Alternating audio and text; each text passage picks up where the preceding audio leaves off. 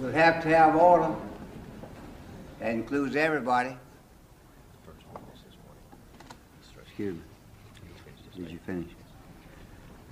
Now, our first witness this morning is Butch.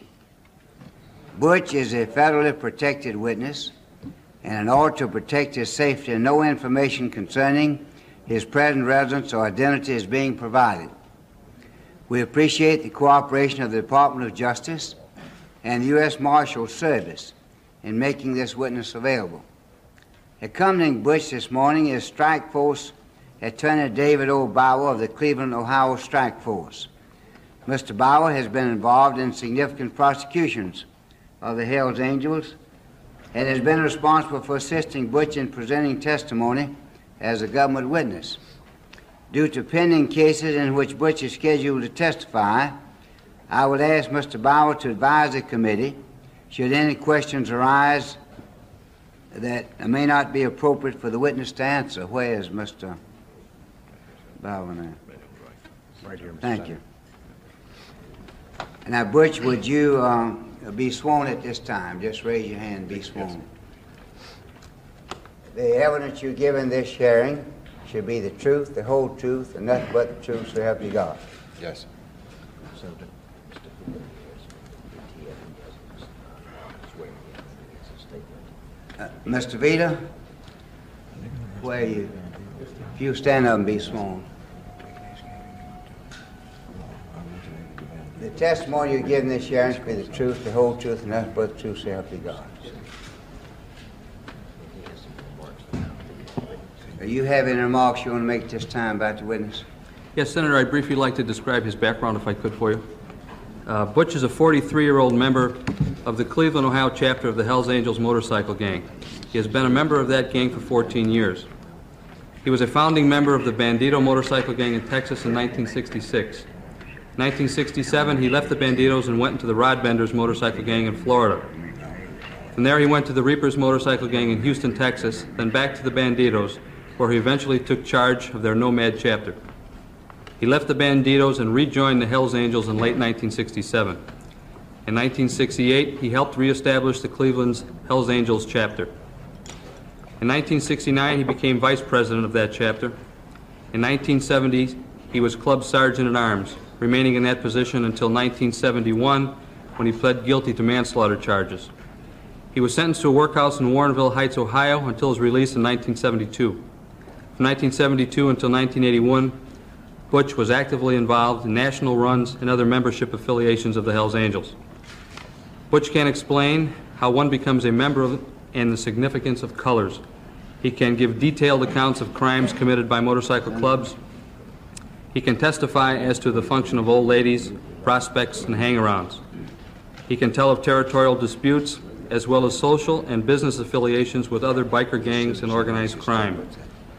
According to Butch, the book The Godfather was used to reorganize the Hells Angels along the lines of traditional organized crime. Senator, your witness. Thank you. It is necessary for me to go now and open the Senate. I'm going to request the distinguished senator from Iowa to preside until I return. Senator, if you'll come around and take the chair. now.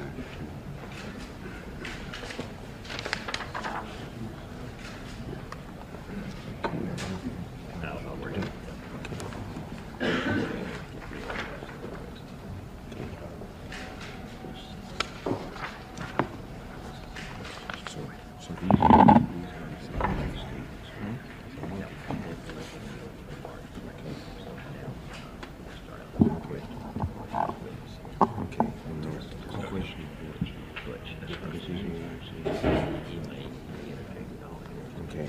He's going to talk, basically, it's just me correcting. Okay.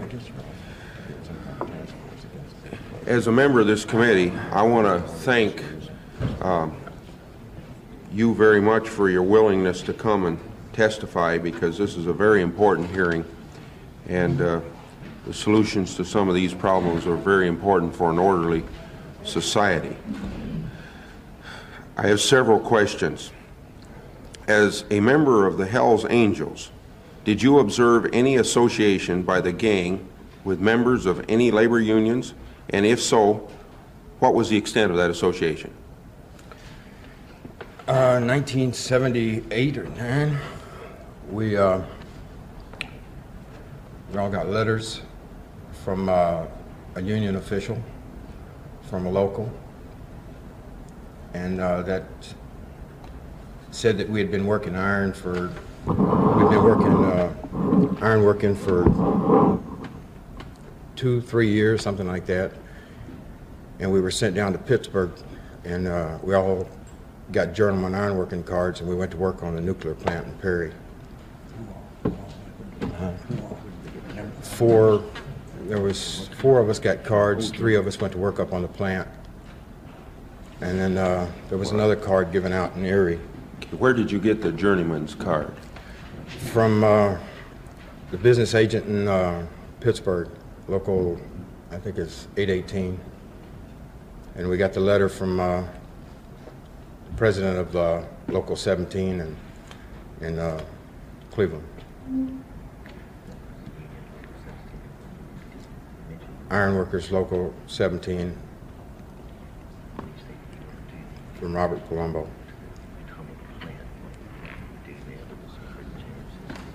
Was, uh, was there any security clearance necessary for working at the atomic plant, and how did you get that if there was? There was nothing. We just got our card. We got our journeyman cards. Two days later, we were up on the tower working, making scale. How long were you working there? Well, I worked there for about a month, a little over a month. The others worked there till the end of the season, Okay, Did and you, then and then worked there when it opened up again. uh, did you do anything of a criminal nature while you were working there?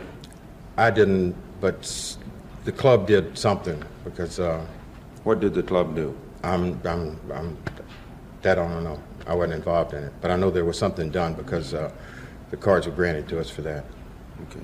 as a favor. Why were you given the journeyman's card? For whatever favor it was done to him by the Hells Angels for that local there, I know there was something done. But you uh, stated you didn't know what that was. I didn't know it now. Are are you aware of any uh, counterfeiting operation in those journeyman's cards? Counterfeit journal? No. No. Okay, yeah. These, these were actual cards then, they were not counterfeit cards. Oh, no, these were actual cards. We had to go there and uh, take a little test that we knew all the answers to, and uh, then they asked us which kind of card. The answers were furnished to us by, by the BA there. For all of the. Uh, By, this by who form furnished the answers? The business agent there at, Oh. uh, in Pittsburgh, that local 919. Okay, okay. Uh, We would like to take the names of those individuals involved in closed session at a later time. All please. right. Okay. Uh, My next question is, have the Hells Angels been used by any labor unions to neutralize any labor grievances? Yes, uh, all of us had held cards, which at that time there was about seven or eight people there, Hells Angels in Cleveland, held cards. And uh, there was a strike going on. There was a, a non-union, non-union job in Geneva, Ohio, at the fairgrounds. All right, is that better? There was a, a non-union job at the fairgrounds out in Geneva, Ohio, Ge- Geneva on the Lake, near Geneva on the Lake and uh, they were having a big Johnny Cash concert out there. And we were told to go out there and stand near the gate, up close to where all the the non-union people were trying to work over there, and scream and holler at them, and uh, and anything that arose, they would just the union officials would just point us out and say, "Hey, you just go tell the Hell's Angels if you got anything to say." So. Uh, the and everybody was carrying signs up and down the street and blocking the street. So uh, it was over in about an hour or two.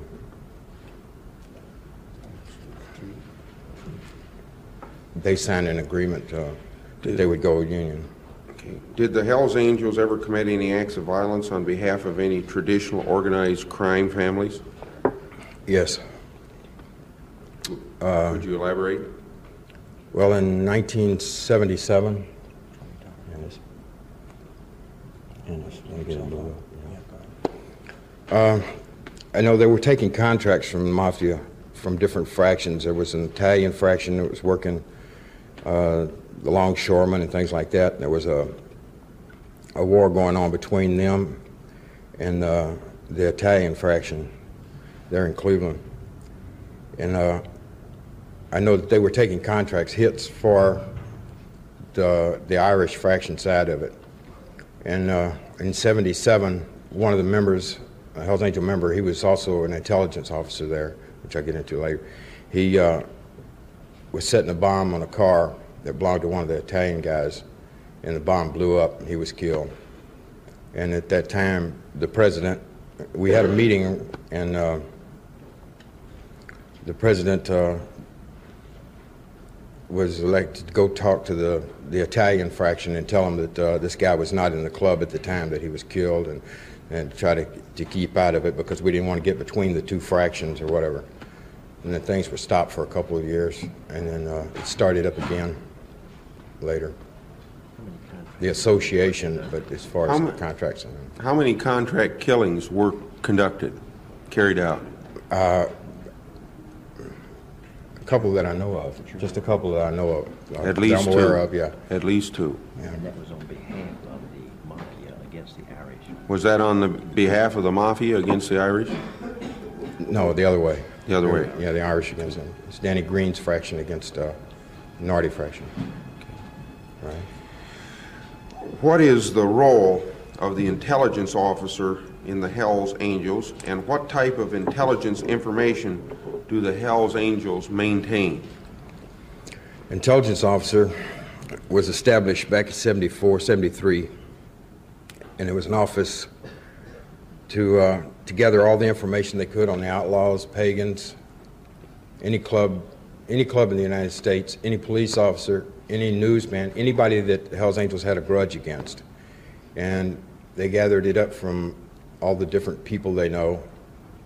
And Hells Angels know a lot of people, uh, they call them spies, that bring them information on uh, this or that. And they collect all their addresses or anything. And they have a saying in Hells Angels that uh, came out in the paper a long time ago, back in 71 or so, that El- uh, Hells Angel has a memory like an elephant, he never forgets. And that's uh, quite a common saying now. So if they have a if they have a grievance with somebody, it never ends. Someday, they keep a record of everyone. They keep a record uh, of the person, of uh, families, the whole smear. Addresses, uh, types of cars, what girls they used to go with, or whatever. Bike clubs. They, uh, the intelligence officer goes to different towns. He's supplied with money from the Treasury for that specific reason from a TCB fund, which is taking care of business. And it's, the phrase for it is TCB. And uh, the money from, there's a, everyone's assessed so much money for his TCB fund. And then from this TCB fund, the intelligence officer goes to different towns with another member of the club, either his assistant or he'll send two people from security or whatever. But he's in charge of, uh, of all the information gathering where they'll go rent cars, fly on planes, whatever, motel rooms, whatever, to to watch a Pacific club in a town like Chicago, Detroit, Dayton, Florida, whatever, and uh, gather information on them for a hit in the future or whatever. I- How much money are they assessed? Assessed. At Yeah. times we've been assessed 200, sometimes we've been assessed $500 for the TCB. What's the primary source of these funds? primary source? Yes. You mean from all the members? Yes. Drugs, burglaries, whatever they can get their hands on, whatever is convenient at the time to get that kind of money. And that assessment went into this common fund from which the intelligence operation was supported. Yes. Uh, Is that, in- is that in addition to dues that every member pays? Yes. So you have regular dues plus special assessments? Yes, and at different times there was, uh, How much are, how many dues are there? the dues, the dues are twenty dollars a week. Twenty dollars.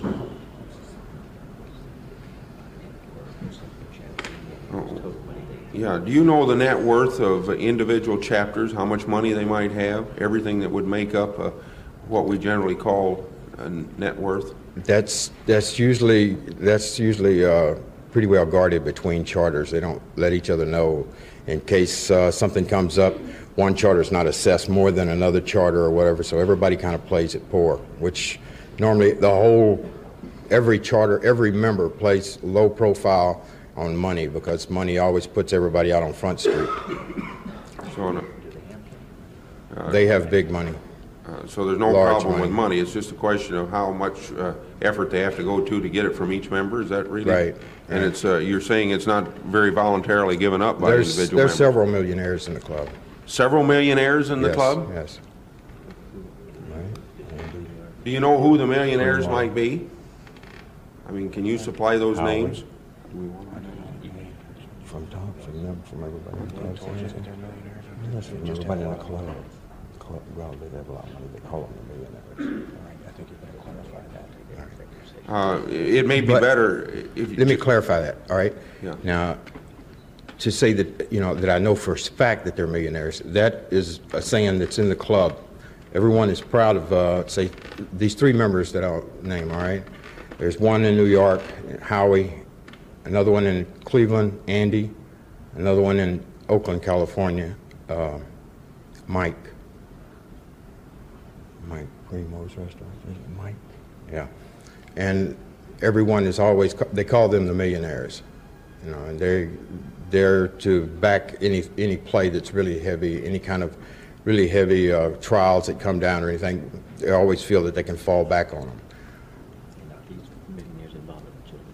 But Are these also- uh, millionaires involved in legitimate business? No, they mo, no, they made most, Club members uh, in any way, or are these uh, otherwise perfectly legitimate operations? uh, not that I'm aware of that they're any kind of a crooked thing or anything. It's just a motorcycle. Well, It's, why it's one that's get- read by all. Okay, well, why did you get a... clubs and, uh, How could you get a free popular. ad in the, in the magazine? Well, there was a Hell's Angel that worked there on the staff at that time, and uh, California's got, uh, they Well- stand close in those people out Okay, there. well, w- would have the gang had enough power to place a Hells Angels member on the staff of the magazine? Oh, without a doubt. Uh, Wouldn't that be some indication that the magazine then might be a front? Yes, for but the- I couldn't say that they, uh, I couldn't say truthfully that I know for sure that they muscled him in there for that job. Okay. But I know that he did work there for a long time, and that uh, we could get special rates or just any kind of article that we wanted printed there. Now let me continue with some questions I have. Uh, What police officer met you in Florida? No. Not by name, but Not by name, don't call the name, but what, uh, you care what position he held? uh, where they were, he was constitutional criminal activity. And I'd like to know if the- if that police officer was aware of Hell's Angels' criminal activities.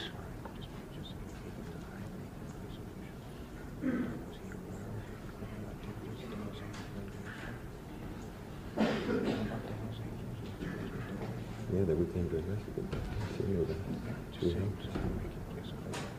He was a high-ranking police official How's in that? Florida. He was a high-ranking police official, High-ranking police official. yes. Now, we may have to go in executive session and, and, and question later just who he was. We won't ask you to call his name now. Continue telling me about his investigation in Florida and what. Now, would you like to go on and tell us more about the investigation in Florida and just exactly what transpired there? There was two members that had, one that quit the club uh, maybe three, four years before. This was in 74. He'd quit maybe 72, something like that, and went down there. His name was Oski, and then there was another one named Shaky that went down there, and they were from the Lowell Mass Charter. Well, two members from the Lowell It ought to be here. two members from the Lowell Mass Charter were sent down there to, to uh, there was a new thing that came out that all ex-Hells Angels had to have their tattoos covered completely. which at that time they blacked them out with a, a complete black mark over the whole thing. And they were sent down to uh, make sure that they had their tattoos covered. And they didn't take their patches with them or anything. They just went down in regular street clothes. They call it incog. They went down in incog. And uh, while they were there, they were in a motorcycle shop, and the outlaws from this town and uh, the outlaw motorcycle gang came there on them and while they were in this motorcycle shop. The Outlaws, the name of the gang? the gang, Yes, yes. And um, I'd, I've known, I'd known these, these same people. They used to be in another club called the uh, uh, Crosses, the Iron Crosses, in, uh, from Florida. And I'd met them way back in 65, 66 in Daytona at Ron's when I was back in Bandidos and the Reapers. So that's one, one of the reasons I was sent down there too. And uh, so I went down to investigate him. We met at the plane by a couple of detectives taken to the police station. Oh, these, these two people were found, uh, the two members that had went down to investigate, to get their tattoos and get them covered up. Uh, they were found killed, they were found uh, shot in the back of the head with a shotgun, and one ex-member was found. And they were all in a, a pond some kind of rock pit that's just outside of town. And uh, we seen all the autopsies and all the reports and things like that. And we went and talked to the outlaws. We set up a meeting with them, and then we went and talked to the guy that owned the motorcycle shop. We talked to approximately about 30 people down there. A lot of the people in New York City knew. There's a lot of uh, other old ladies that go down there and live for a while. And there's a lot of drug dealers that they have, they know down there that Howard knew. So we went around, we talked to about 30 people. And uh, we went to some bars and things like that. All the time we were, we were covered by the policemen. There was uh, policemen following us around, covering us. Providing protection. Yes. At the meeting with the outlaws, they came with about 15 people. They had people there in the restaurant before that was dressed incog themselves with guns and things. And uh, The police were given protection for us, to the yes. Hells Angels. Yes, for uh, Were me the and Hells Howard. Angels armed at that time? They have Uh, weapons? No, not at that time. We, we got guns the next day. And, uh, How were they dressed? In Hells Angels clothing or? no, they were street dressed clothes? in cog. They were, no, the policemen were dressed in regular clothes, you know. They were just How's that? standing, blending in the background. The policemen were dressed in uniforms or they had No, on street no, clothes? street clothes. In street clothes? Yes. Well, how were was- Hells Angels dressed? We were dressed with our colors. We had our patches on and everything. We wore them You down had all the on time. your An- Yes, Hells Angels uniform, yes, yes, but the policemen had on civilian clothes and not their uniforms. right. Uh, They were, they were stationed around our motel so that nobody could come there and bomb us in a motel or anything like that. And uh, after we were down there, uh, maybe 10 days, well, and we met with the outlaws, and Nolan, he was the president of the outlaws, that uh, they didn't have anything to do with it. We were, we didn't know whether or not they had done it or whether, at that time, there was a belief that maybe the police had done it, and uh, they were just trying to start a fraction between us, trying to start something. That's what we were there to determine. And uh, after 10 days or so, we, we found out that, uh, after talking to many people, that they had done it, that the outlaws had done it. And they had Talk a done it in their, Talk a little louder. we had found out that they had done it, and they had done it in their clubhouse on a roost that they was going to take them over there and cover their tattoos or something like that. And uh, took him out and shot him in the head. So we left there, and how we went back to New York, I went back to Cleveland, and we reported back that the outlaws had done it.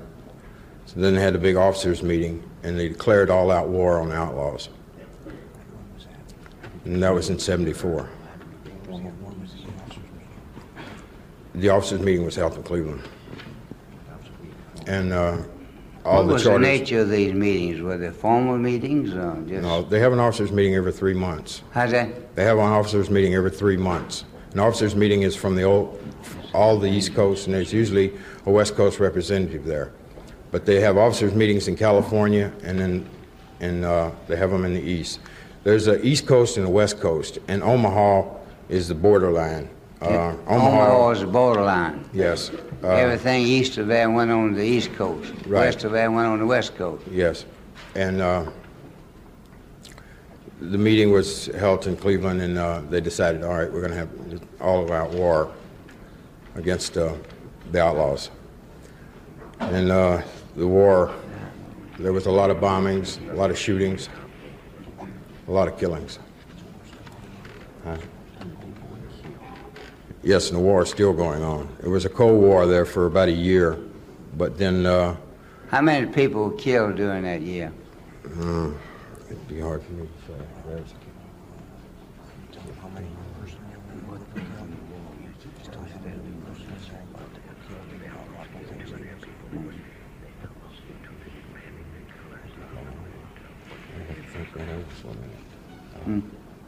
Okay, here we go, buddy, Sunday.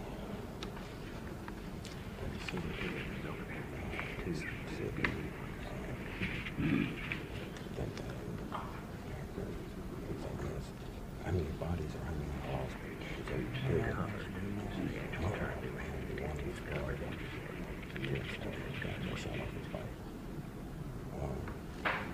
Two, it's Fourth of July.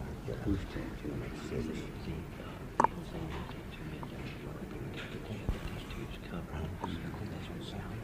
I named it. City.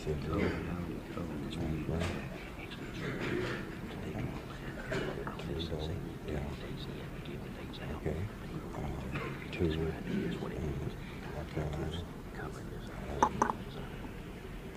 Two Florida. Is that what brought on the fight? Yeah. From seventy-four to eighty. Yeah, eighty-one, eighty-one is seven.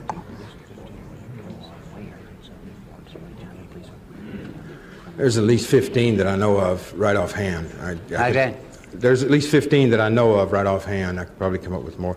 From the year Fifteen what? nineteen Are you speaking about fifteen people killed? yes, just outlaws. Just- Outlaws were Yes. There was other people killed How many along at the Hells same Angels? time. How many Hells Angels were killed? Hells Angels?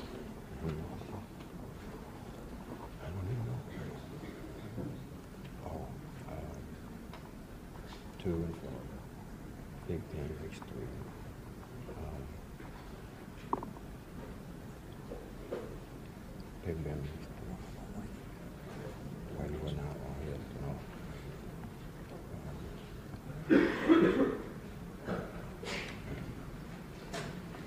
I know there's more in Florida. In the Carolinas, they lost some down there.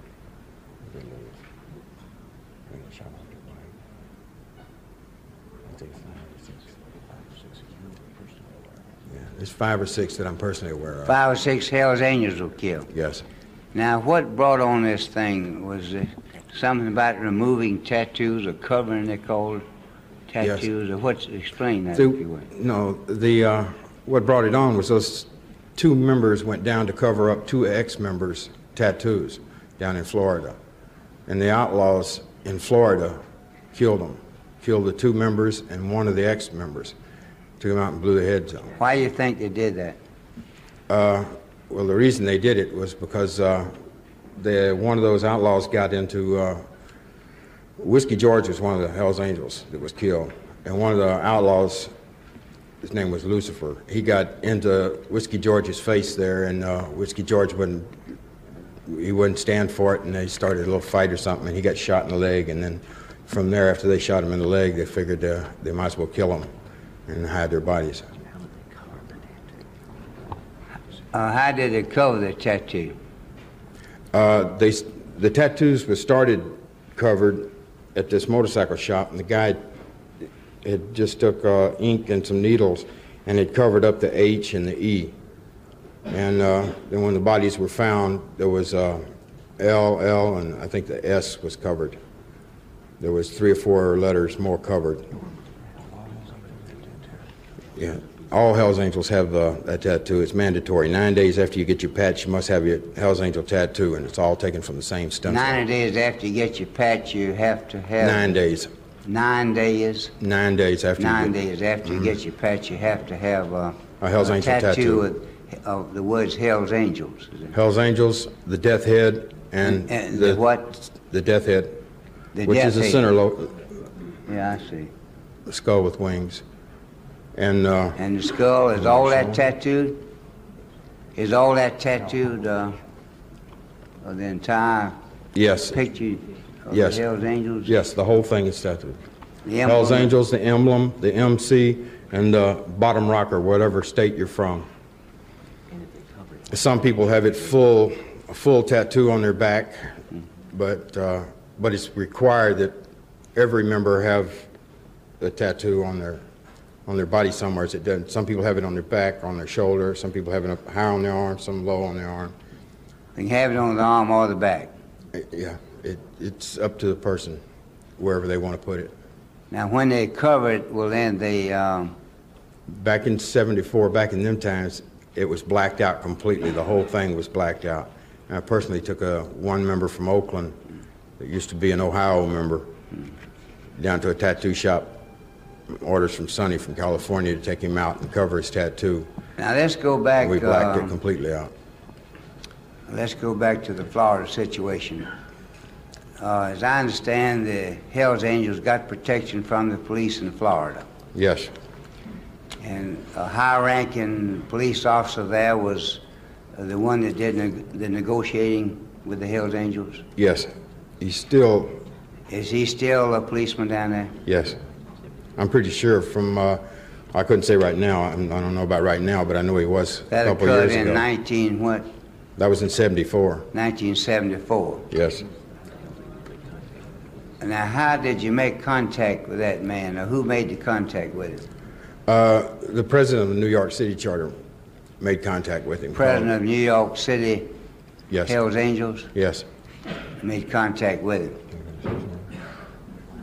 Well, His name's Sandy and, Alexander. and did he have control of other policemen and give them directions? Uh, Not that I'm aware of, How's that? not that I'm aware of. I know there was police chief and, and two or three detectives that was constantly with us, I mean, through that thing down there The police chief where? in Florida. In Florida. And, The uh, official. and other policemen were in constant contact with Hells Angels? Yes. And now, was that for the purpose of protecting the Hells Angels, or was that for uh, some other purpose? No, they, we were using them for protection, yes. They were protecting us. They were In case anything you. broke out between us and the outlaws. How's that? Because we were in outlaw territory, and, and uh, in case anything broke out between us and the outlaws at the meeting, or, or if they tried to sneak on us at the motel or anything like that, they were protecting us. They helped us lease a car. He helped us, uh, Now, were they acting in good faith from the standpoint of law enforcement, or did they do this because of uh, some arrangement made with the Hells Angels to give them special protection for sums of money or some other purpose? Uh, well, I, I don't know if there was any money changed hands. I know that uh, the guy still, I know uh, in 78, 79, I know the guy was still uh, giving information to Sandy in New York City, uh, dealing with the outlaws, you know, of how big the club was. Same high-ranking police officer in 78 or called him, 79 was still furnishing information to the president of the Hells Angels in New York City. Yes, he would call him for, for any information he needed about Florida down there. We better not go into that name in open session, I think. Now, going back to the Ohio situation, would you tell us just what protection was received there from the police? Um, well, I know that there's, You know, like Tom Reed's doing all that burglary and shit like that, where the cops are watching and all that. All right.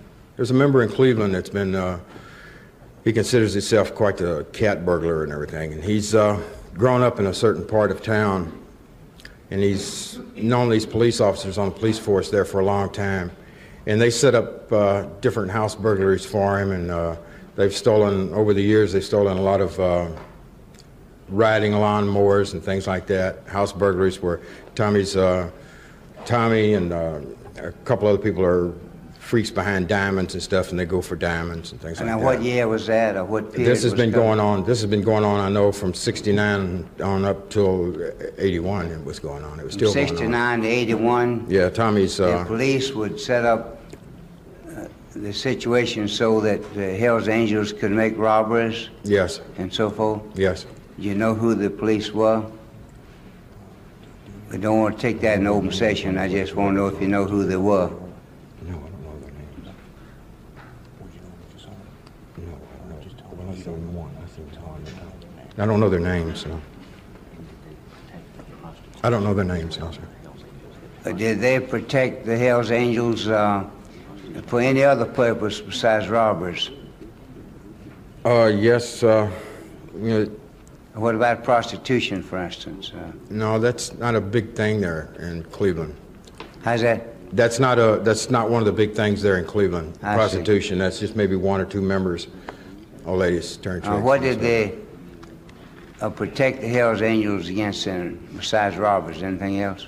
Uh, we were always informed of uh, warrants and things like that. Uh, The what? warrants. We were we always knew when uh, if there was anybody's house was going to get broken into, or if they were looking for someone, uh, things like that.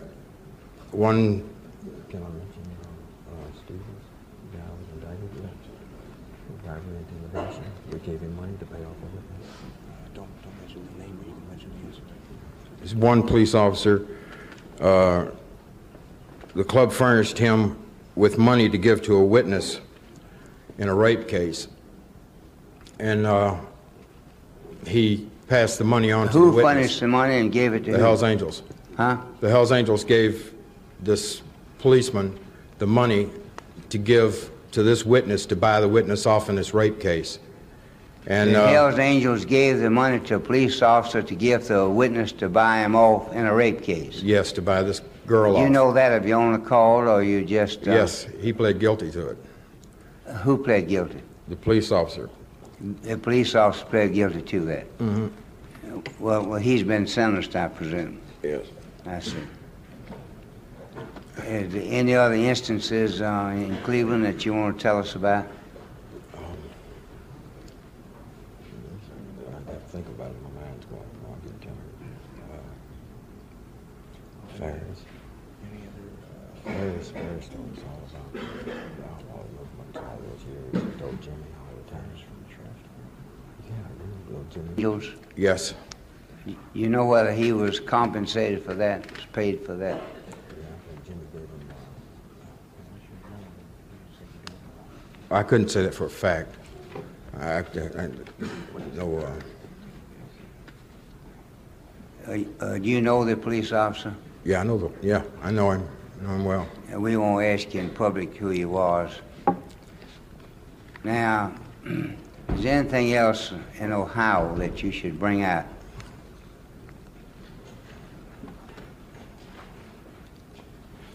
One night I was mine to the new on the radio police chief out there. He let us have a free hand in that town. He let us beat up people when they get rowdy or whatever.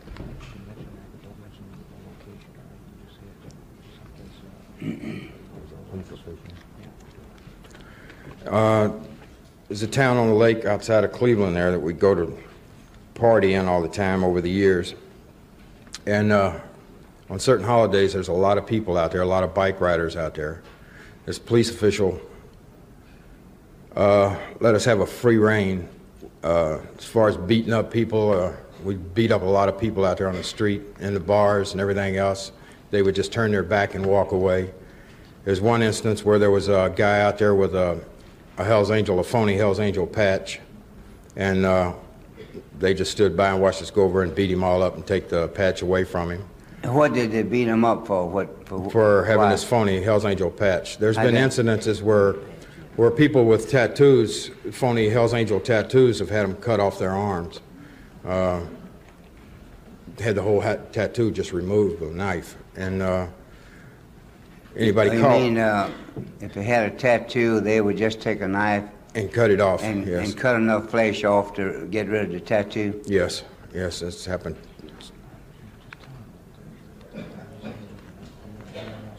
And you know what town that was, what community it was? Oh, yes, it, yeah, I know, that's happened uh, a couple of times, I think once in Omaha, once out in uh, L.A., and uh, in Cleveland.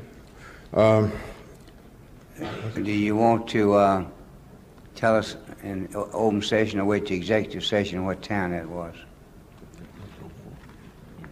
Senator, I think uh, that uh, the witness would prefer to go into executive session. In for executive session before we give the name of the town, that'll be all right. Now let him go ahead. Anything else in Ohio that you'd like to tell us about? Yes. Uh, This guy with this phony patch, this town, we had a free hand out there. We could do anything. Uh, That included uh, drugs out in the open. We could, uh, Did the police know you were distributing drugs? yes, uh, well, I don't know if they knew. How's that? They just, they never bothered us. They just stayed away other from us words, the police just stayed hands off and you did Yeah, what the town was ours. We, we controlled the street. If uh, people were racing up and down the street, uh, we'd kind of, we'd stop them for this privilege of taking the town.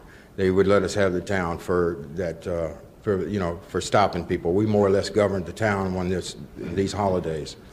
And, uh, Hells Angels more or less govern the town. yes, anybody, uh, the Hells Angels don't allow anybody to wear Hells Angels, period. No. Where what?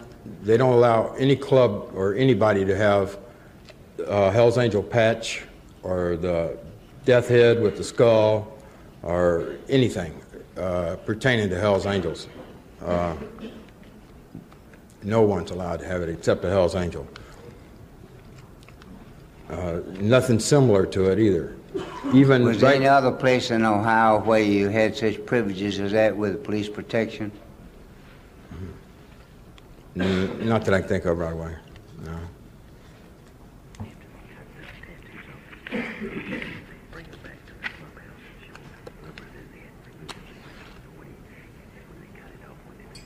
Uh, you're speaking about cutting the tattoos off of people's arms, uh, and that include the backs too? Yes. Arms Yeah, and well- backs too? Well, I don't know of any instance whether it's And on the they back. would uh, take enough, Colors, yes. they'd take enough flesh off with a tattoo to remove it? And, and what did they do with those? What did they do with them? Yeah. Just showed them around. A lot of people just, uh, you know, more or less half half uh, tanned it and showed it around, showed it off. I know one guy's kept it. He kept one for a couple of years.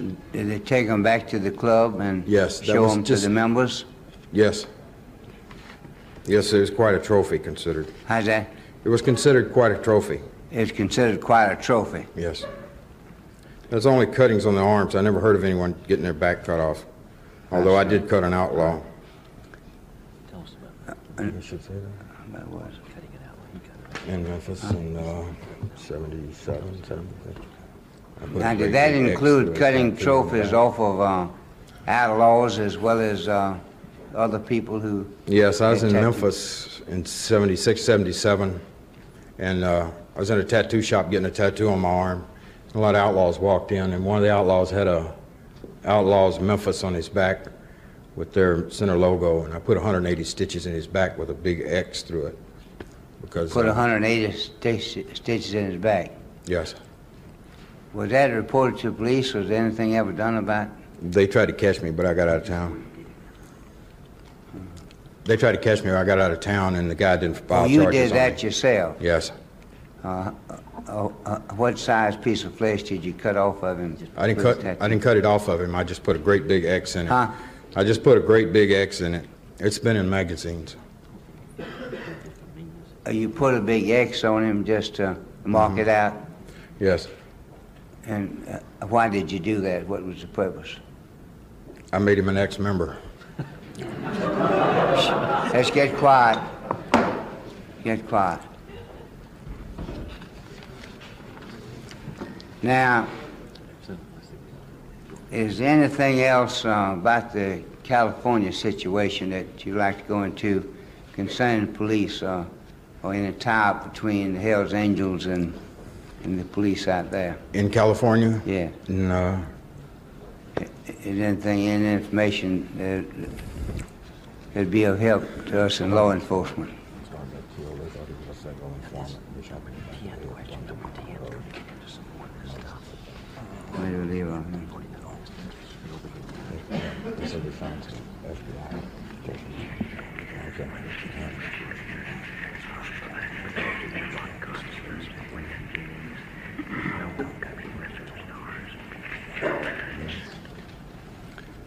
Now I want to ask you a question, uh, whether or not it's true that the Hells Angels provide security for entertainers at rock concerts. Yes, they do. Uh, why do they do that? the Uh, Hells Angels paid for that, or uh, or they interested in some of the entertainers, or for just Yes, what there's a, three entertainers that uh, have uh, Hells Angels on their payroll. There's one that has two of them as bodyguards, and there's another one that works for him. There's three altogether that travel with him all the time. And uh, the other two, one has, uh, this other band has uh, Hells Angel that works for them too. He travels with them. And plus, they also regulate who works for them. Uh, and then there's another entertainer that uh, at each concert, whenever he's in a town where there's a charter of Hells Angels, there's an open, open invitation for him to come out and come behind the stage and everything. And uh, usually they go to a motel and do drugs. Well, what uh, what do they get out of uh, giving protection to these uh, rock concert entertainers? Do they get money? Do they get sex? Or just Yes. what do they get? They get, uh, T-shirts. yes. Yes. Yes, it's funny stuff. The one entertainer uh, that has the three working for him is furnished with uh, with uh, drugs. Uh, they also have his concessions. Uh, these are Oakland members. They have his T-shirt concessions and things like that. They travel around with five girls, four or five girls. They have that uh, set up these booths at these different concerts, selling T-shirts, uh, different paraphernalia from the concert, posters, things like that, which a piece of the proceeds goes back to the, to the Oakland Charter from these members. And what percentage? I don't know the percentage. I just know that a piece of it goes back to the thing. You spoke about the girls selling T-shirts and so forth. Did Mm-hmm. they sell anything else? Yes, and then there's, there's an open uh, invitation to any charter of Hells Angels that want to throw like a rock concert or something. They have to pay the charters in California $50,000 uh, to uh, have one of these entertainers to, to appear at one of their concerts. Say if Cleveland wanted to throw a concert, they would have to pay uh, Oakland or Richmond Pay who? pay Oakland, California Charter Hells Angels or Richmond, California Hells Angels $50,000 in order to throw that concert. Why would they have to pay them? To give them protection for some reason? Uh, no, they just, uh, they, uh, You're tied in with them? it's Or more or less like a tribute. just- It's more like a tribute to them. Huh? It's more or less like a tribute to uh, these different charters. In other words, uh, they just paid them tribute because if they didn't pay it, Hell's Angels would have given them trouble? Yes, they wouldn't let these other charters use these, these different bands for these, uh, for these uh, concerts. Well, do you know of any Hell's Angels that have turned against the rock stars? Yes. Can I name uh, Rolling Stones? There's one, there's one incident that I'm aware of uh, that happened uh, over a killing at a concert. And this one band, uh, the club felt that the band didn't stand behind them. They had hired them to do Now, When you work. speak of a band, now what do you mean by a band? this rock band, this one Pacific rock band that I'm talking about. They had thrown a concert and someone was killed there. Well, they felt that this rock club should have stayed behind them and, and uh, said that they had hired them for security around the band, around the bandstand or whatever, but they didn't. They just left. And it's always been a thorn in the side of Oakland and a lot of the charters and a lot of clubs. So there's always been more or less an open contract, open contract on this this band and this person. And there's been two attempts that I know of that failed Two attempts at what? to kill him. One, Kill the rock concert man? yeah, one was Well, did they ever kill him? no, no, and they, but they will someday. They, are- that's, uh, They will someday. they, they, know, this is he's uh, He's a person that- target? yes, yes. I won't ask you his name in public. We may want to ask you in executive session. Unless you want to disclose his name now, if you want to disclose it now. It's Mick Jagger and the Rolling Stones. It's from the Altamont thing. Uh, About the attempts on this, Mick Jagger's life. one You charter. might tell us more about the attempts on his life. Once they went after him with a gun, he wasn't at the hotel. The next time they went after him with a bomb and lost him. So he just went down there.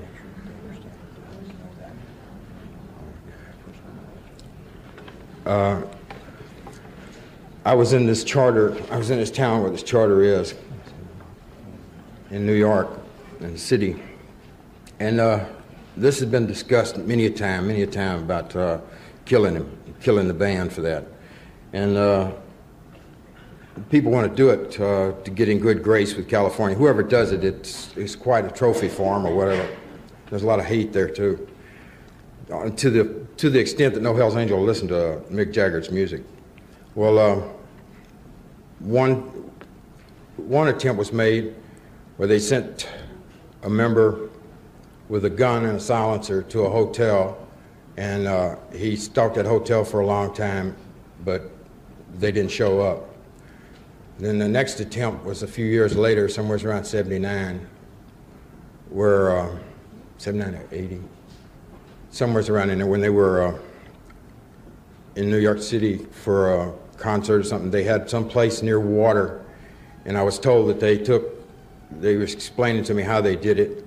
They had swam over and checked the place out at some house near water or something, and they was going to put a bomb up underneath it. And they were going to blow the whole band and everybody in the party up. And they were crossing there, and uh, they had a pontoon boat, a little rubber raft thing with uh, plastic explosives in it, and they lost it in the water.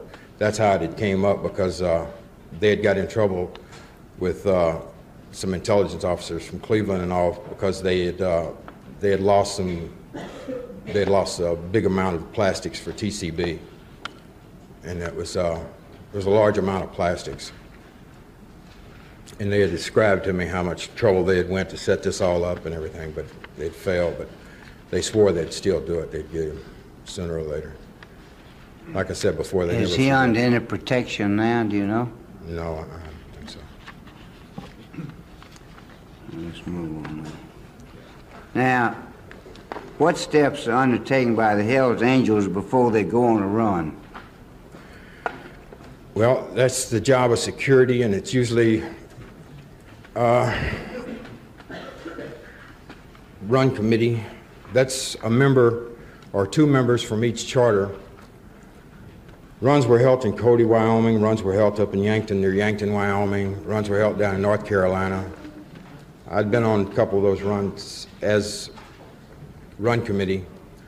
Two members are usually sent out from each charter to go out as a run committee, and that's to help with the food and all the secure of the area and everything.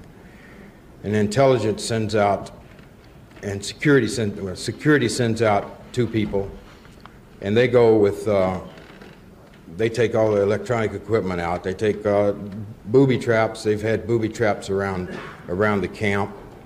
They've had uh, shotgun mics where you could just point it at a car that's sitting way away and listen to whatever somebody was saying, or point it at their face. They got uh, twilight scopes where they can see in the dark or by starlight. Uh, they have uh, FM radios that they have their own, uh, they have their own uh, crystals installed in them. In fact, they sent to Washington and got a chart of all the FM frequencies, and then from that chart, they could figure out which government agent is on, agency is on which frequencies, and uh, they got frequencies that would fit in between where no one is using uh, these different frequencies, so they're all on their own channel. And uh, they set up, first the Bond Committee and the, uh, and the security people set up and secure the whole area for a good mile all the way around it, in the highest point or whatever. They set up uh, different command posts all the way around it, which would be maybe six, seven, that's manned by prospects when they get there. It's manned by a member, a member and a prospect all the way around. And uh, they're all equipped with guns, silencers, and uh, they're all in touch with each other through radios. Mostly they use CBs around from those, those command posts. And they have a car running up down the road. Then when each pack leaves from their home place or whatever, sometimes two or three charters will get together and say in Cleveland, ride out to Yankton or ride out to uh, to Cody or whatever. There'll be uh, whoever's up front will have one of the FM radios. Somebody in the back will have a mobile FM, and then there'll be a chase car, and the chase car will have automatic weapons in it, and it'll be a fast car following the pack, and there's usually a van, and uh, they carry uh, the van, usually up under the van or the chase car, they'll have plates welded up under it for boxes to be installed for uh, to carry plastics, to carry grenades, to carry any kind of uh, weaponry. And uh, they set up a whole secure area there. And they guard the packs going out. Now, wouldn't automobiles be a better method of transportation to accomplish their goals rather than motorcycles? Well, that's probably in the future because they're down to only about one or two runs a year now because of the war. The war stopped on a lot of their freedom of moving around on bikes and everything, which contributed to a lot of them cleaning up. They're not, uh, they're not the same as they used to be, greasy, dirty, long hair, and everything else. It's not, uh, it's not uncommon to see somebody with a three-piece suit now.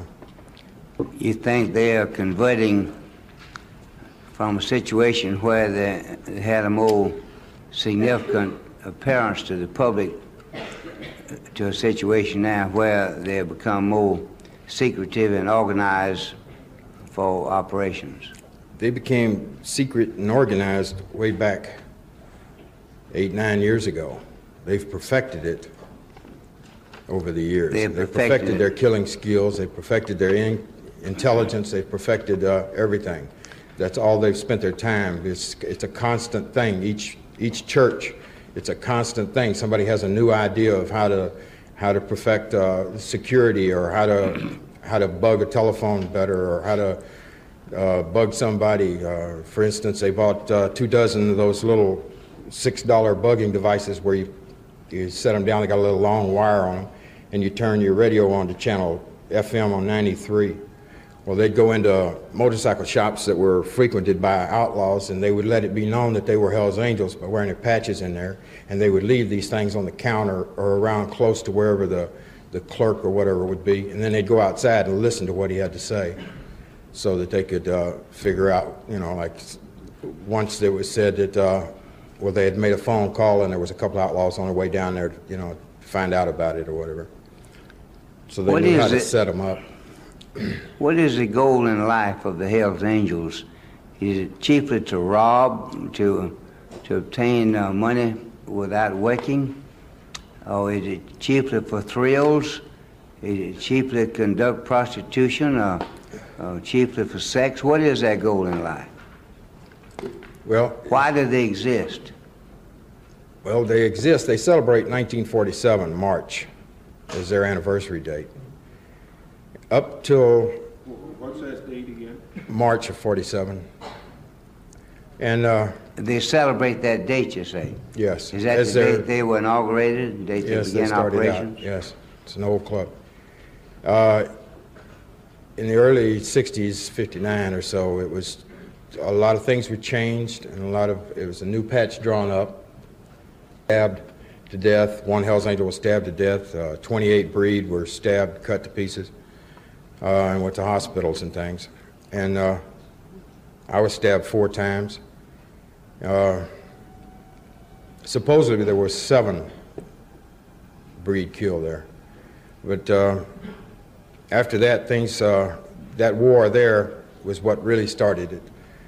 We declared war on the breed, and there was a lot of, that's where intelligence, all of that kind of started originating. And uh, they started setting up intelligence security hits, and uh, we stopped that club. There's uh, very few, but they, they don't they don't show themselves at runs or anything like that anymore. Uh, there's no charters in Cleveland. There's no charters uh, in Ohio. There's no charters in PA or anything like that anymore. And uh, then uh, the outlaw war came along, and then it was perfected more and more. Then, and it kind of got away from the brotherhood thing. Uh, it was killings. Every church people were being brought up for not going out and doing their thing. No TCB in. And what'd you say about church? At church, people, church is what you call a weekly words, that meeting. meeting is called a church Church. meeting? Yes, sir. Call it church. Yes, sir. And uh, there was always somebody on the carpet for not uh, going in TCB in. Intelligence had all the records on who would go out and do different things. Uh, they were brought up on the they carpet. directed what they were to do? yes, They were Well, they were told- assignments? yes. Well, could they refuse those assignments if they wanted to, or asked to swap for some other assignment? Or, or did they have to carry out the assignment originally They had to have a good reason.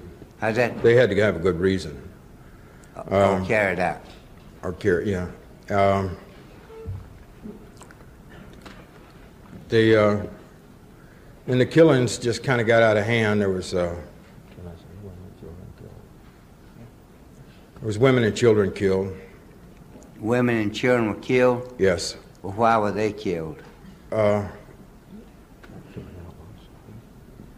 At the same time,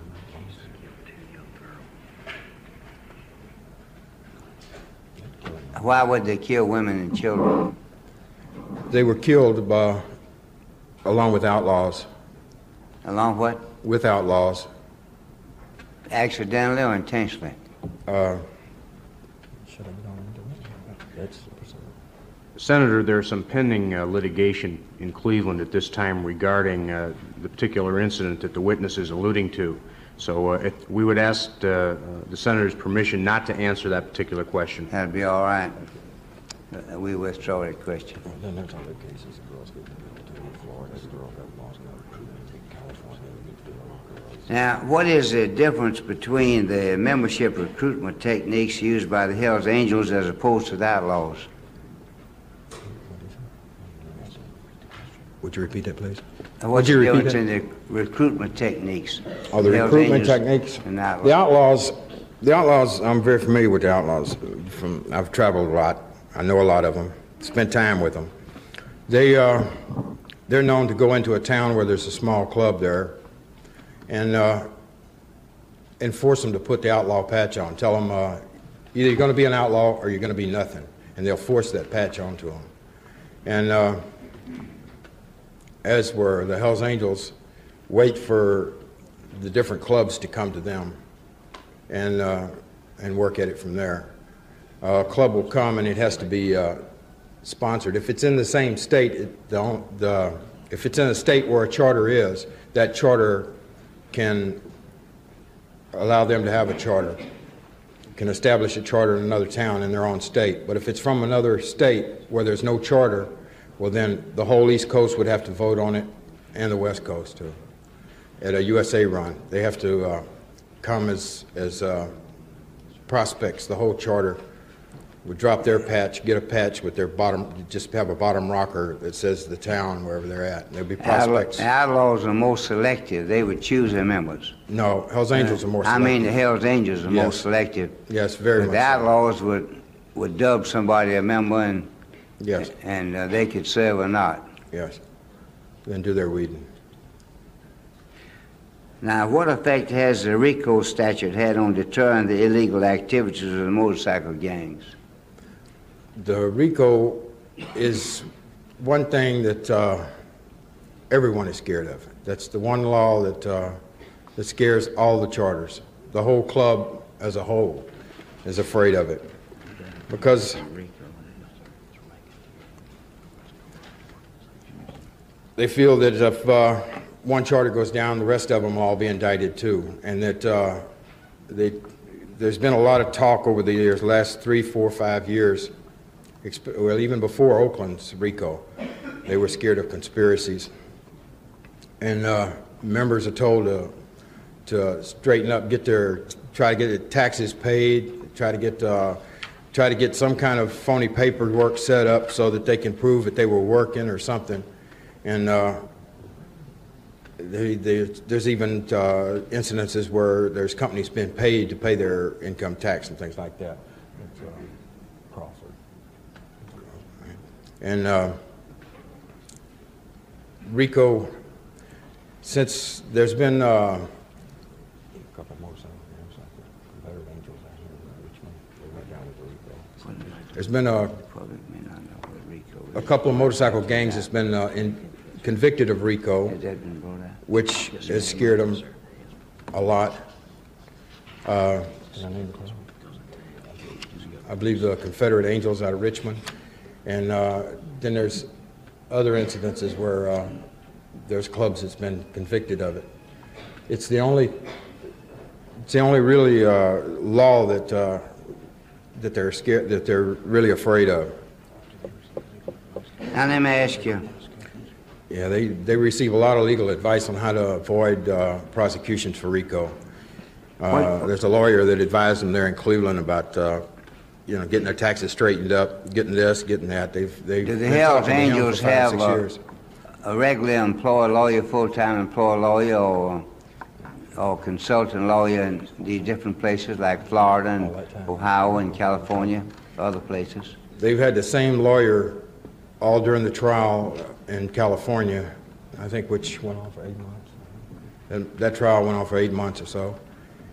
And uh, then when the RICO hit Omaha, each member was assessed so much money, 250 to send out there. He uh, moved there. Two Hells Angels from each charter had to go there at separate times, but there was always two Hells Angels from different charters that would go there and act as his bodyguards and uh, chauffeur whatever to do anything that he wanted done and make sure that the outlaws didn't hit him because Omaha was close to uh, Minnesota, and that's where uh, there's a big stronghold strong, stronghold of outlaws up there. They didn't want the outlaws killing him so that uh, that they may lose that case there in Omaha. Now, what type of criminal activity is Hells Angels chapter in Charleston, South Carolina, formerly known as the Tribulators, engaged in? Oh, they they deal in drugs, women, uh, weapons. When you say women, what do you mean by prostitution or? Yeah, prostitution, topless dancing. They have a place there called, uh, doesn't belong to them, but it belongs to this woman that they're really close with. And uh, name water.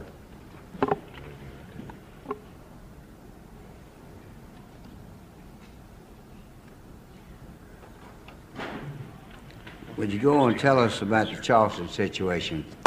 That happened to be in my state, and and I'm very interested in it. Well, they have they have girls. There's a place called the Joker there in uh, Called what? the Joker in Charleston. Joker. Yes, it's a topless place, dance girls, and uh, a lot of their old ladies work there. I think each one of them has an old lady working there. There's The what? Each one of them has an old lady working there. Some of them have two, and uh, they meet a lot of uh, a lot of the airmen in there from the bases around there. And uh, their old ladies sell a lot of drugs.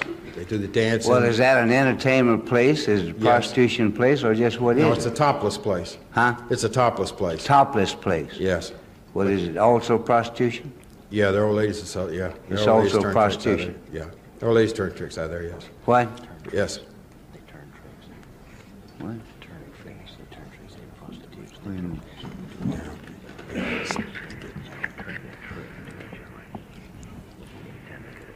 And uh, What do you call it, turning tricks? Yes, turning tricks, that's prostitution. Uh,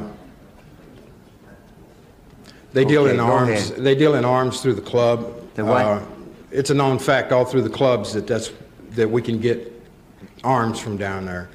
There's uh, 45s, grenades, things like that we can get from them, any kind of military uh, weaponry. Those are military weapons? Yes, And where there and he- in Charlotte too. Where did they get those from?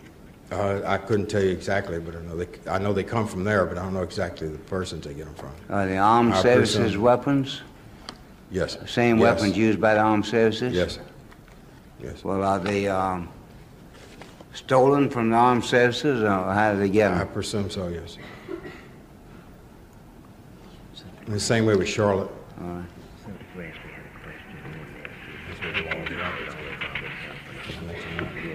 In Charlotte, North Carolina, there was, uh, Cleveland Charter got uh, three Laws rockets from them. That was, uh, that they had got from military personnel down there. What do you say?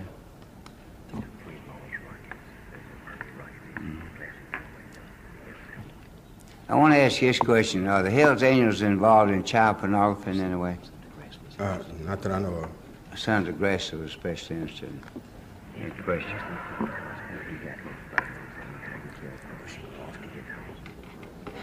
Uh, could you tell us, um, how you got your bones? Or just how you got your bones? That means how you killed somebody, doesn't it? Yes, sir.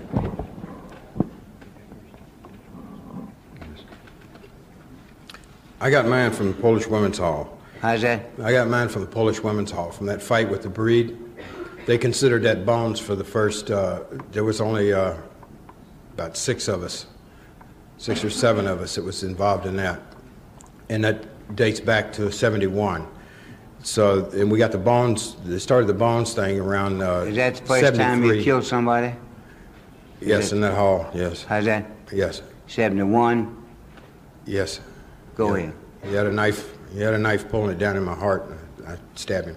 Uh, Explain that. Well, when the fight broke out, I started just punching people, and uh, there was about these breed. That club was about. It wasn't a very big club, and it didn't have older. It didn't have a lot of older members, but the older members were. I mean, it did have a lot of older members in the breed. They were like 35, 30ish, like that, and they'd been riding together for a while.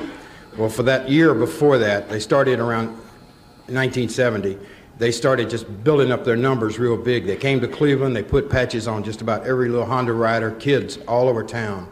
And we had heard about it, and uh, policemen had told us about it. And we'd been putting on this, this bike show there. Two years prior to that, we'd been helping putting on this bike show. And we went to, and we had bikes in there, and we were there. We, we were going to hit them. We found out that uh, we found out that they were all meeting up at this place outside of town. We sent some people out there that we knew, and uh, what the meeting was all about was they said that they were going to come there to that hall and they weren't going to leave till all the Hells Angels were down, and they were just pushing these, egging these young kids on. All these kids were more or less like anywhere from 18, 19, 20, like that, and. Uh, so I sent two girls over there and they found out where the officers were all staying in this one apartment. And I reported back, and they, we decided, we, we considered going over there and throwing grenades in the window and just blowing out all the officers and stop it, nip it in the bud. But then uh, we said, no, we don't want to do nothing like that. Uh, the police know that they're going to come there to that hall. They, you know, they've been telling us they're not going to let nothing get off. So we went to the hall, we walked in the hall, and uh, we were there maybe uh, an hour, and here they came. It's about 208 of them come marching in the doors, and they all came in, and everybody was shoulder to shoulder, and the fight got off. When the fight got off, I started punching people. I kept hitting this one kid. I hit him once, and I went to somebody else, and I, out of the corner of my eye, I see he didn't go down. I turned around and hit him again, and I noticed his eyes was rolling back. And I looked up over his head, and there was an arm coming down with a knife in it, and he stuck me in the chest. And uh, he dropped the kid, and it's this guy, and he was about 35, about bald. And he was grinning, and he was pulling, grabbed me by the shoulder with his left hand, and he had his knife pulling down into my chest over my heart. And uh, his feet was almost off the floor, and he was pulling up on me. He was grinning at me. So uh, I pulled my knife and hit him. And I killed him. That was the first person I ever killed. And uh, Where the fight that? went on. And I got stabbed Where again. was that? What place?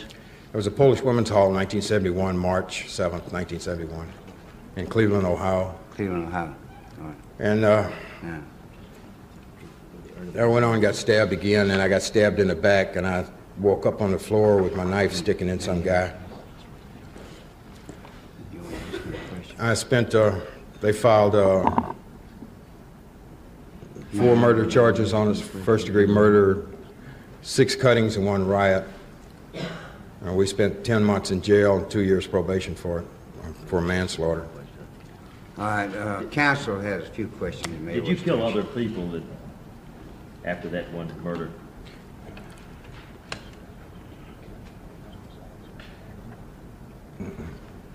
Nobody. Yes.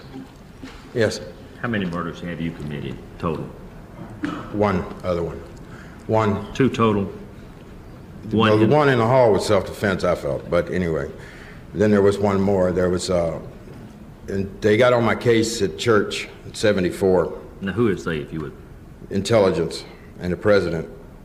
They started screaming Oh, and Hell's. Angels, you mean? Oh, Yes, Hell's at a church. They started screaming, you know, that I hadn't done anything, me and another member, that we hadn't done anything towards uh, the outlaws. And uh, so, and I was pretty fired up about Florida anyway. Uh, they,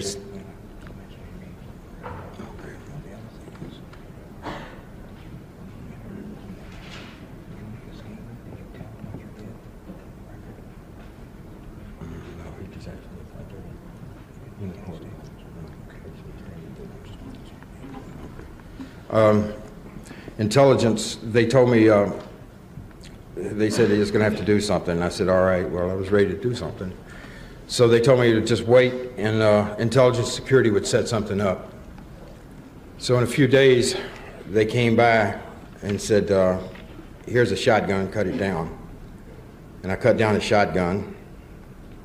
And, You uh, sawed it off. Yes, cut down the barrel, cut down the stock. And then went to, uh, and waited for a couple more days. They said that they'd come by and pick me up. They had all the information in place. It was supposed to be an outlaw meeting.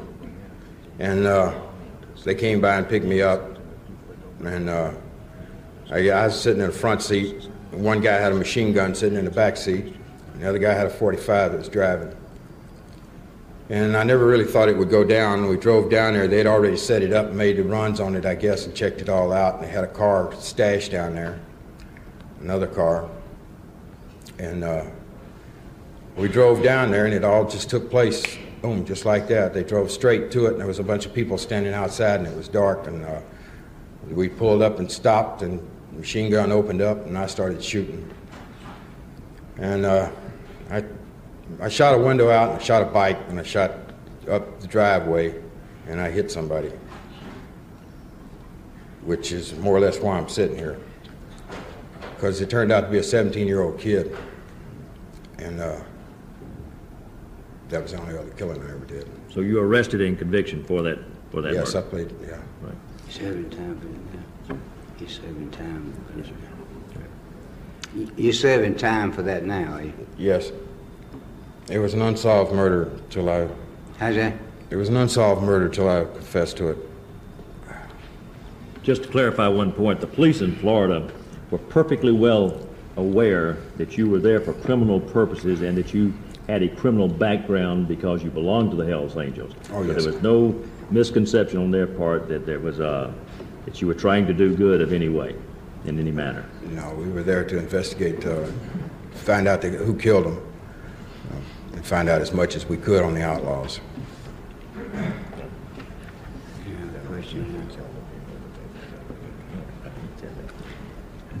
Do you have anything else that you want to say uh, to us?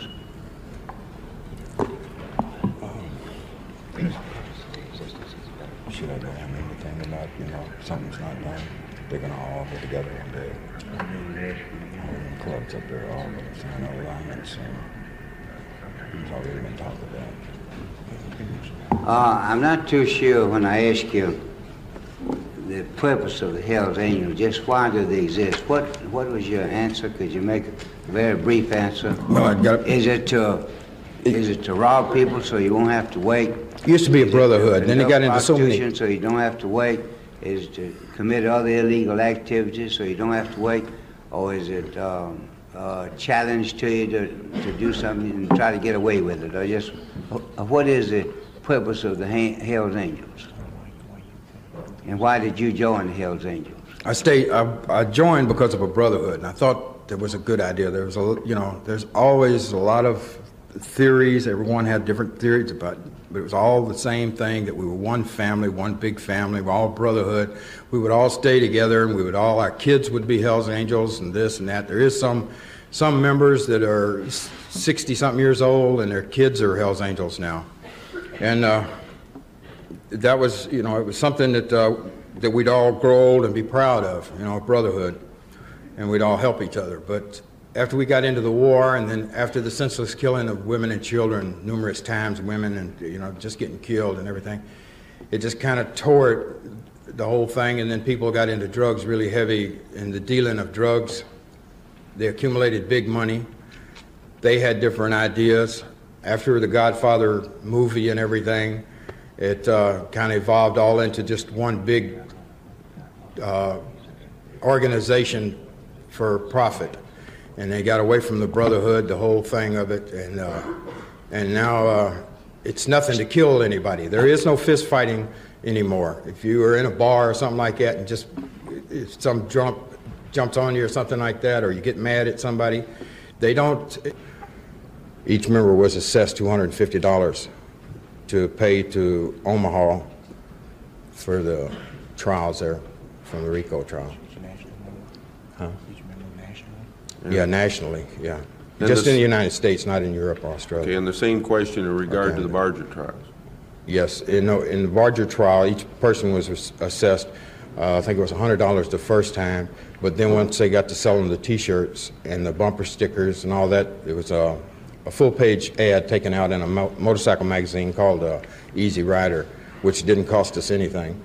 And uh, all the monies from that went into that fund there, that defense, which caused a lot of trouble in the club because they wanted accounting, so how much money it was, but Oakland wouldn't tell them, which I assume, which I've gathered from a lot of hearsay and talk and everything, that it was quite a bit of money. They were taking bags each day from the uh, post office to Where, Oakland. where, where'd they take the money? To Oakland. Oakland had charge of that completely. Who was it turned over to? Cisco.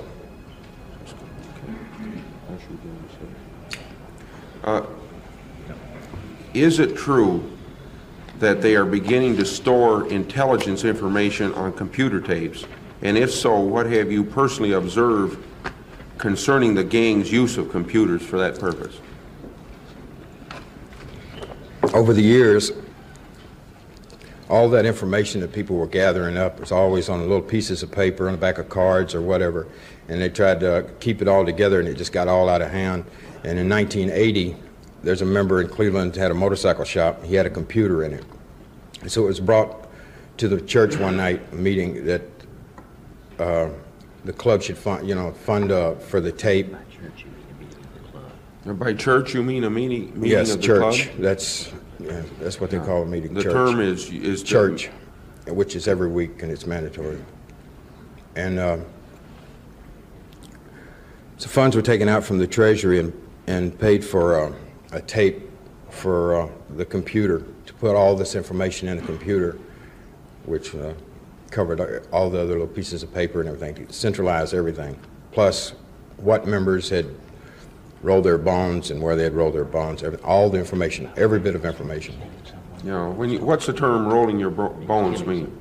Well, a new member, when he joins the club, he has six months which in to roll his bones to kill someone. Once he gets his patch, he gets his patch, and then he has to roll his bones within six months. If he don't roll his bones within six months, he loses his patch. He has to kill someone, and the person he kills is uh, someone that uh, the intelligence will set up with security, and they'll set up the hit for him, and then he'll be taken to that place to wherever.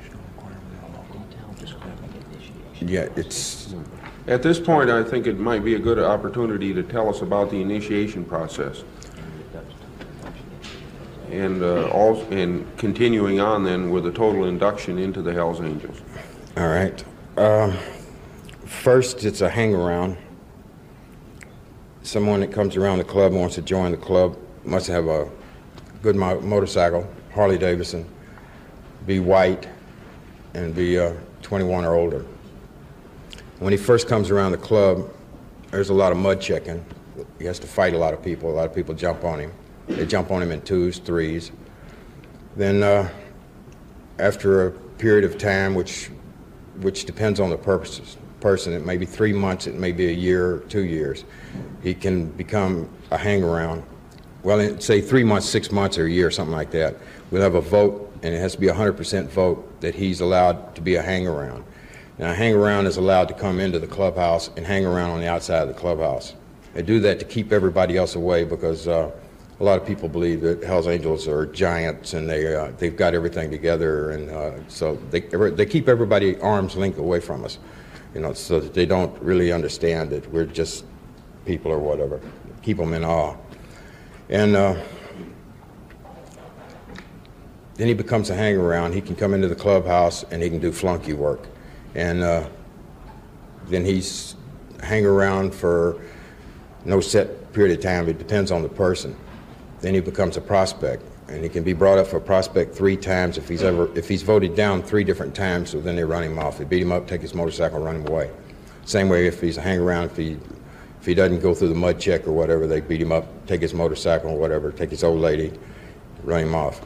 Well, uh, then uh, as a prospect, he's uh, he's just a general flunky. He uh, carries, he does the moving, he does everything, cleaning bikes, working on bikes. He's on 24-hour call. There's always a watch at the clubhouse. He stands watch upstairs, and he's armed with. Uh, there's carbines, shotguns. There's uh, twilights up there, the scopes.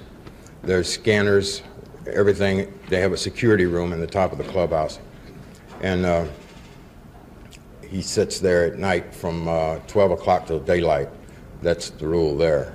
Some places it's all night, and they change prospects. And uh, he's uh, one one instance where a prospect was down in a bar, got in a fight, and a guy took a shot at him and, and shot him through the side right here. Uh, he was ordered to uh, either get this guy and do something to him or lose his patch because uh, he was losing face. The club would be losing face if he didn't do something to this guy. And uh,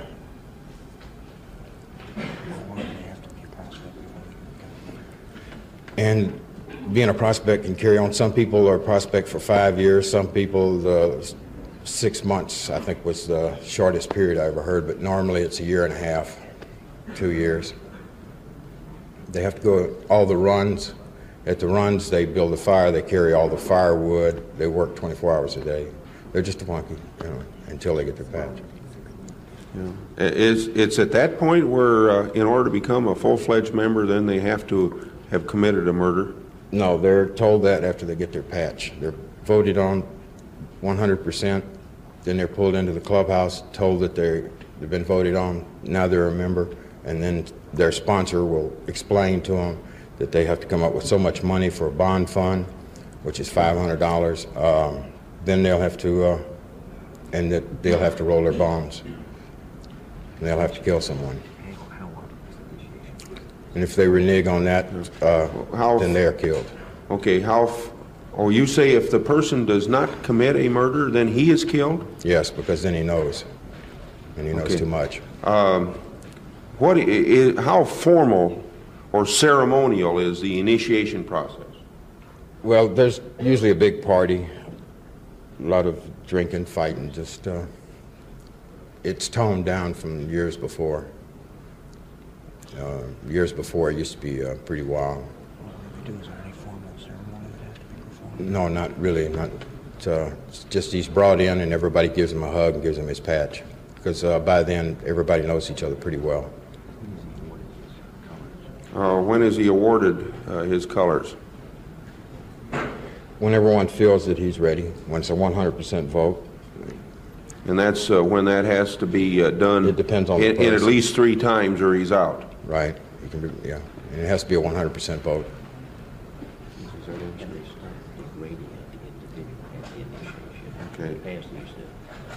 Okay. You, you said that present, present initiation is different than uh, in, in the past. Uh, Does that mean that the personal uh, degrading of the individual is, uh, is no longer a part of the ceremony? Yes, uh, they feel they've grown out of that. It used to be everybody would urinate on them, everybody would throw grease on them, things like that. And they would have to uh, do things to women and all that. Okay. What about the women? Talk about the women members. Are there women members? No, I, no, the, Well, you use the fir- uh, term "old ladies." How does that fit into the total overall uh, picture of the... they have their own marriage ceremony.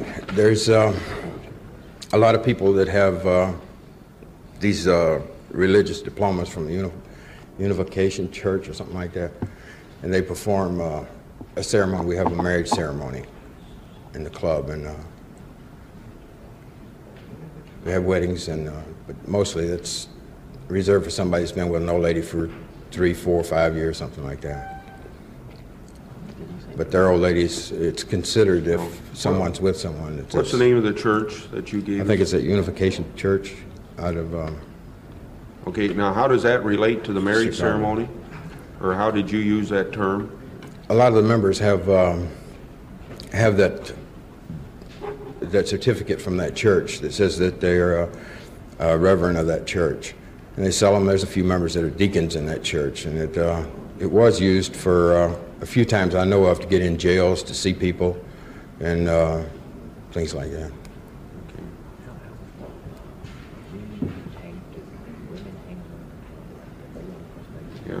Uh, How close to the uh, clubhouse are the uh, women that you referred to, whether they're uh, married or unmarried? How close are they? Yeah, you know, physically, how close are Oh, they to they're, the uh, clubhouse and to the activities It's of the not. club? It's it's a whole different set of rules for women. They're allowed in the clubhouse all the time. Some They're- they pick up that, runaways and pull them in. Repeat. They're they're allowed in the clubhouse all the time. There's people uh, pick girls up on the street hitchhiking and stuff like that. Bring them in, keep them around the hub- clubhouse a couple of days. Everybody uses abuses them, then they run them off. Some that's older, they turn out. You know, What do you mean by turnout? Turn out prostitution. Tell them go down to Charlotte or whatever and work down there in uh, massage parlors. There's been instances of that. In uh, Charleston, they got a, a topless place down there where all their old ladies work down there. Some people have two, three old ladies. Uh, California, there's a lot of prostitution. Um, New York, all the old ladies up there work topless bars, sell drugs. That's about the same criteria for everybody all the way across. The money comes back to the gang member or Yes, it comes back to to the him gang. as an individual? Yes, all of And- it, all of it. And He he's- provides for her and Uh, In your experience as a Hell's Angel, were you aware of any public officials that, that they were able to contact in order to obtain information not normally available to the public? Yes, um, police officers um, in a couple of towns that uh, a lot of information on the movements of clubs. what position within the towns? Uh, Are we talking about elected public officials, appointed Yes. public officials? Yes. Or just public employees? Yes. No, Chief of all? police is, right? Chief of police, I'd say.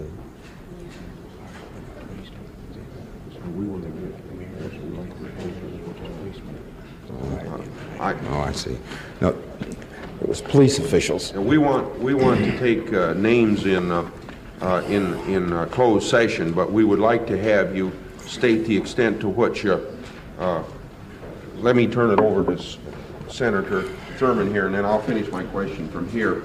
Uh, We would like to have a, a a delineation, the extent, uh, not the names now, but have that in closed session, but the positions uh, elected, appointed, or whether, or an employee uh, relationship, like you said, a police officer, and, uh, and to what extent elected officials would be involved, from the standpoint of the question I asked. Yes, that, Goes down the line from chief of police down to patrolmen. Okay, but when he talks about elected officials, he No means elected mayor- officials. He means mayors, uh, you know. Judges or what- no, okay.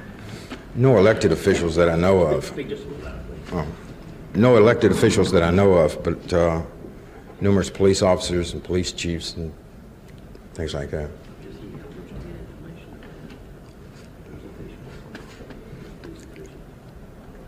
Do you have first-hand information about the police officials? Yes, I do. And, and could he, without naming any, tell this what he knows about, about what they were doing before the Hells Angels? Without uh, calling in the names of those policemen, could you tell us just what they did to uh, cooperate or assist the Hells Angels? He said it's either a telephone or deposit. Okay. All right, and then the guy down in Florida, there is the one that helped us on the investigation. He did his own investigation. He helped us with the car. Yeah, okay, much noise. Yes, uh, there was a telephone installed in the, in the clubhouse, and one police official had uh, this number, and it was call forwarding. This phone was installed in a Speak a little closet. bit loud, your machine. Right. This phone was installed in the, in the closet upstairs. No one was supposed to touch it. It was for the Pacific, Pacific phone calls from this one police official that uh, he would call in case there was uh, any word that he had to give us on uh, indictments or anything that happened, anything that pertained to any club member, or uh, and it was for it was a call forwarding type thing that you called it, and then it went on out to someone else's house, to the president's house. And he had the number, and uh, another policeman had the number. And then uh, I had seen a lot of reports during the RICO trial out in California and Oakland. I'd read there was uh, two, possibly three different times that during that trial, and that RICO trial, there was folders, maybe a half inch thick, that came back from Oakland that they, I heard the price was $100,000 that they had to give for this. That? They had to give $100,000. That's what I'd heard. They had to give for this report. And this report, on the front of it, had confidential secret for, for official eyes only and all that stamped all over the front of it. And it pertained to all the, it was a report that they had in California on the bike clubs out there. A lot of it was true and a lot of it wasn't. There was some parts in there that, uh, that interested the club a lot, like uh, parts uh, pertaining to drug deals and things like that, that members usually do that outside after church, after the meetings and all. They'll go outside and arrange drug deals together on the sidewalk where they'll just whisper together because they're afraid that the clubhouses are bugged by uh, law enforcement or whatever. And that, that statement right there kind of got everybody shook because they knew that uh, one member was talking somewheres because that was a true statement. But a lot of it was, uh, well, a lot of it was true and a lot of it wasn't. It was more or less, uh, it wasn't uh, to the point. And uh, Then uh, another incident in Florida, or went down to investigate the killing of two Hells Angels and an ex-Hells Angel. The killing of who? Two Hells Angels and an ex-Hells Angel back in '74. The club sent me down there to investigate it. Me and another member from uh, New York City. And uh, we went down and investigated it, and uh, we were met by uh, policemen and taken and shown everything that they had on the case, shown all the autopsies. And uh, we were guarded by policemen. We were shown uh, shown files on all the outlaw motorcycle riders there. We read all their files and uh, was given their addresses and things. And then uh, they helped us lease a car and uh, and helped us in the investigation. And after the investigation, Should I keep on Where was the first place it took place? Where was the first one? Where was the first one took place? What state? Now, are you saying to the committee that um, a policeman in Ohio cooperated with the Hells Angels? Yes, Now, you spoke about um, quite a few. $100,000 passing. Where was that? That was in California for those uh, confidential files that. Uh, I- I-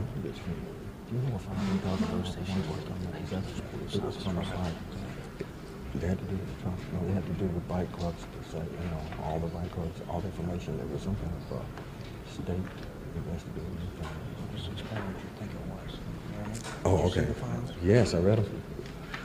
Uh, these files were from um, from California, and they were prepared by uh, some some committee out there to investigate motorcycle gangs, and and it pertained to that RICO trial and all.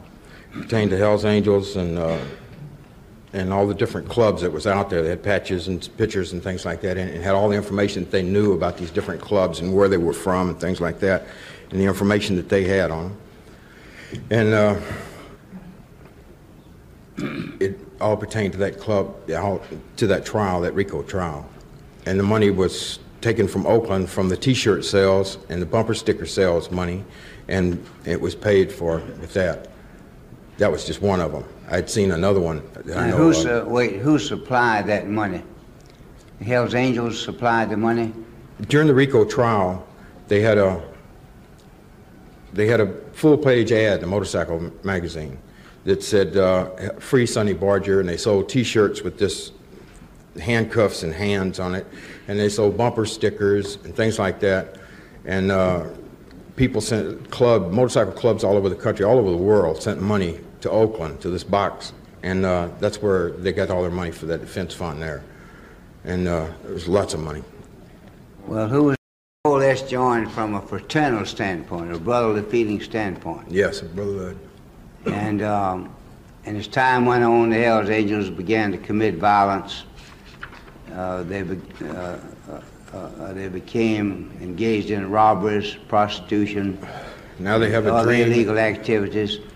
Now, uh, have you abandoned the Hells Angels now Oh, yes. entirely Oh, yes, completely. for life?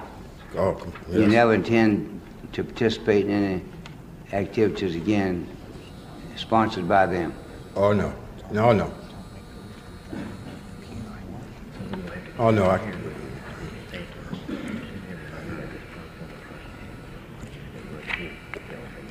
I could right, never get around. to- Thank you very much for your testimony. Now we'll have to clear the room for the next witness. So- Until we take this witness out and bring in the next one. So everybody move out as fast as you can.